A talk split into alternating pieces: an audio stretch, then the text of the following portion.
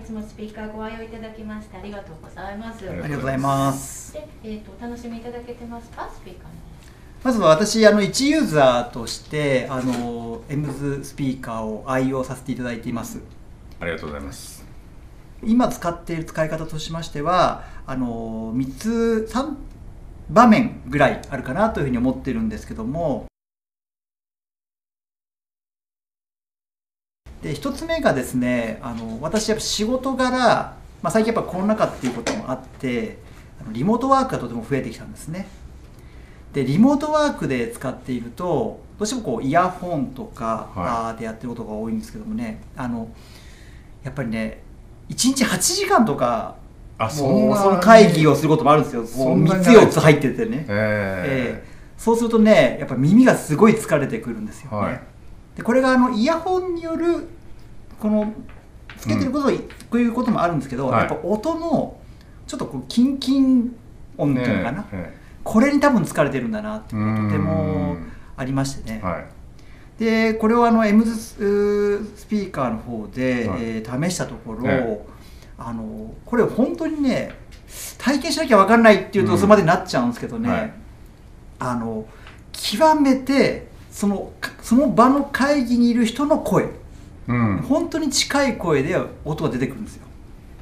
これはですね驚きました。本当ストレスがねなくなって本当に臨場感がある、はい。えーそういうところで使っている感じですね。リモート会議も実際にそのくらい増えたというお話なんですけど、あのこの前 NHK の番組でやはりあのリモート会議ってイヤホンをつけっぱなしでやっていた人が半年後ぐらいに難聴になっちゃったっていうああのそうニュースやってましたけどね。はい。現実やっぱり多くの人にそういうこと起こってるのかもしれないですね。そうですね。あのその難聴っていうことに関して言いますと、まあ、我々普段その難聴に関しては、はい。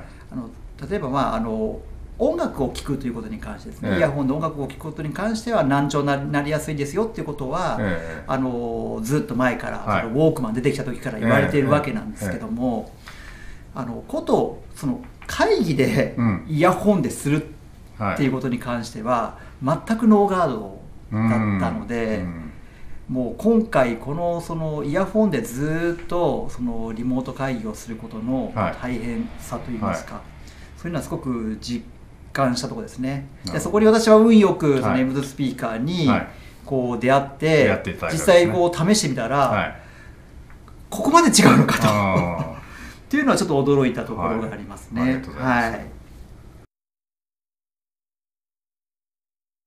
それから2点目なんですけども、2点目の使い方は、まあ、今のリモート会議にもちょっとつながる話ですが、あのええ。ニュースを毎日見てるんですね、はい。はい。例えば、えーテレ東ビズとか、はい。あと、まあ、YouTube の中でもうーこういわゆる経済番組のものとか、ニュースピックスの番組そういったものをうん。よく見ているんです、まあ、それはあの自分の仕事のために見てるんですけども、はい。まあ、対談がたくさんあるんですよね。ーねえ。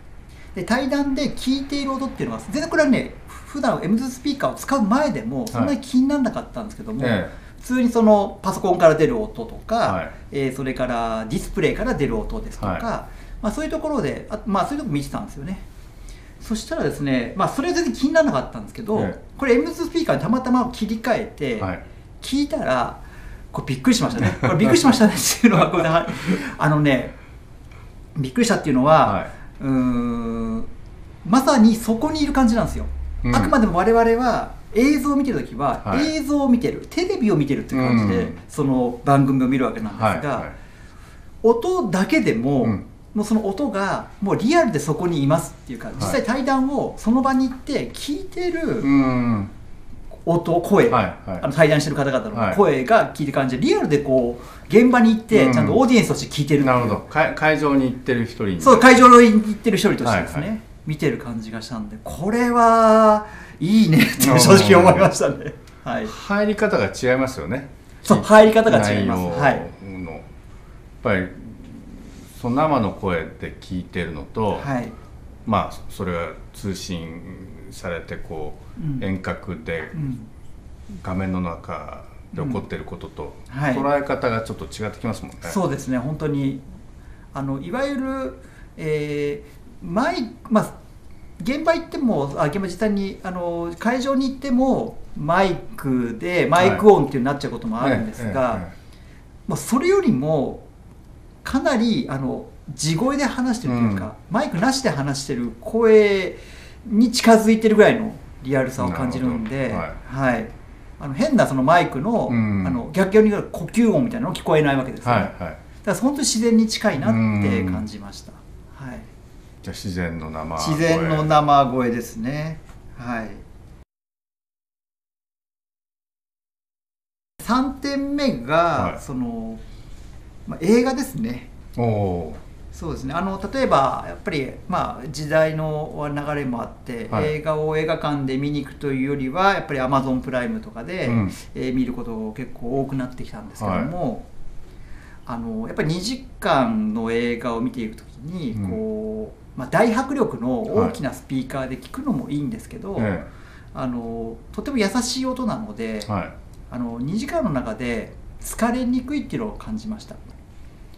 でこれがそのまあ私今使っている部屋がそんな広い部屋ではないんですけども、はい。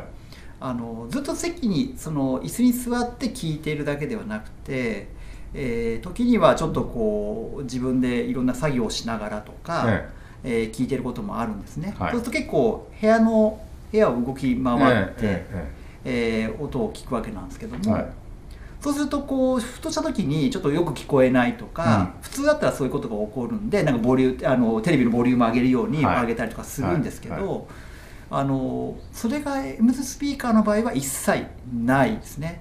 あのこれはもしかしたら、ね、あのそういったデータもあるのかもしれませんけど、え部屋の結構隅の方に行ったらちょっとスピーカーから離れても、はい。音が小さくなったなって感覚は、まあ、ほぼない。うん。これとっても不思議な体験ですね。そこがこうなんて言うんでしょうね。こう嘘じゃない音音っていうんですかね。まあもちろんスピーカーですからね、はい。何かのそのか覚醒とか音音を大きく拡張させているっていうのはもちろんその通りだと思うんですけども、はいまあ、その中でもお自然に近い音っていうことが、まあ、こんなにこう自分の中でこう自然でいられるっていうか、ううん。んこうちょっとデジタルのなんかこうマイナス面を受けなくて済むみたいな部分をちょっと感じるところがありますね。まあ今デジタルとおっしゃいましたけどあの岩岡さんはご専門の分野がそうですね。IT だはいったりするわけじゃないですか。で、まあ、まさにその進化となるとよりデジタルの精度が上がっていくとか、はい。それを深めていくことによって、まあ、進化してると思うんですけども。ね